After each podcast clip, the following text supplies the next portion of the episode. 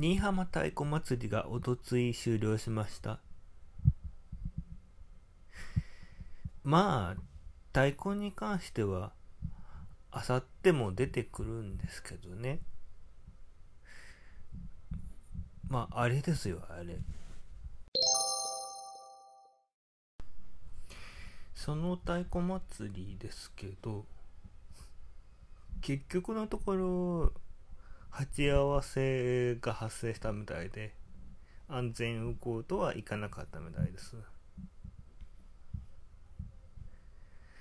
いつも思うこととしては、それが祭りの花っていうんであれば、それも含めてルールを作って、その中でやればいいんじゃないかと個人的には思うわけで、だから松山のとかそういうことでしょ。ルール決めて、こういう形でっていうようなので、やってるのが、それでしょ。それが花として必要だっていうんであれば、新居浜の太鼓祭りでもそれをルール化して中に入れればいいと思う。ただそれだけだと思います。だから素直にね、太鼓祭りを紹介できないのはその辺かなとか思ったりはするんですよね。あくまでも個人的な意見です。毎年ですからね。本当に安全運行で終わりましたっていうニュースを聞いた日数の方が少ないんですからねえ、難しいですよ。でもね、優雅に動いてる時の飾りがの、動き具合とか条件が重なったらものすごい綺麗なんですよ。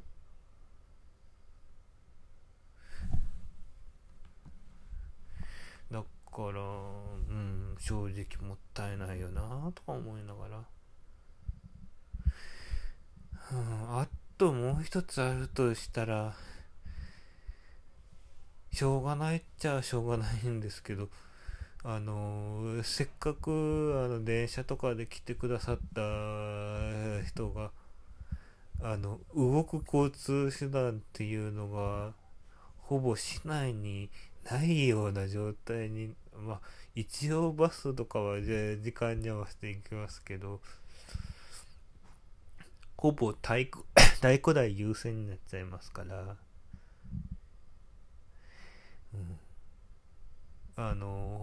交通機関が麻痺に近い風な状態になっ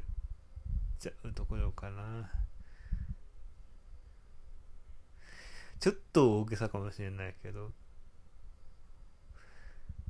だからそれ考えたら本当に、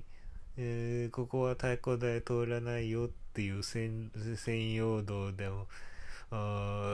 決めて、そこにバス走ってもらいますとかっていう風なことしてもいいと思うし、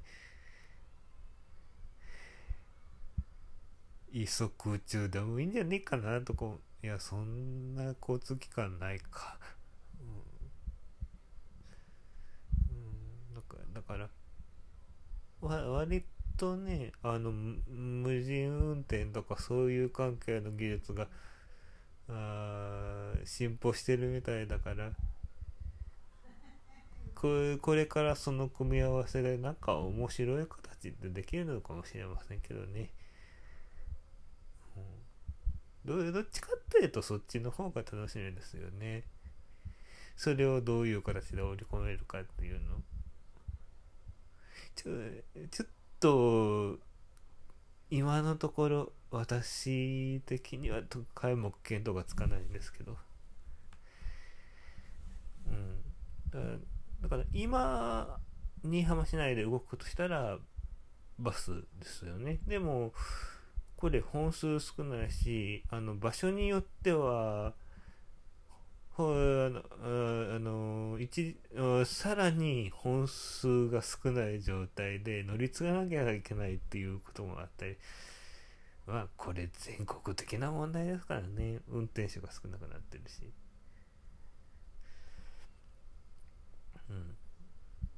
だからどうしようもないんですかね。太鼓台が出てくるっていう意味合いでは、10月22日の即位礼正殿の儀、自体は実施されるようなので、その関連イベントで12台ほど太鼓台が出てくるらしいです。ひょっとしたらそのタイミングでも周りが混み合うかもしれませんね。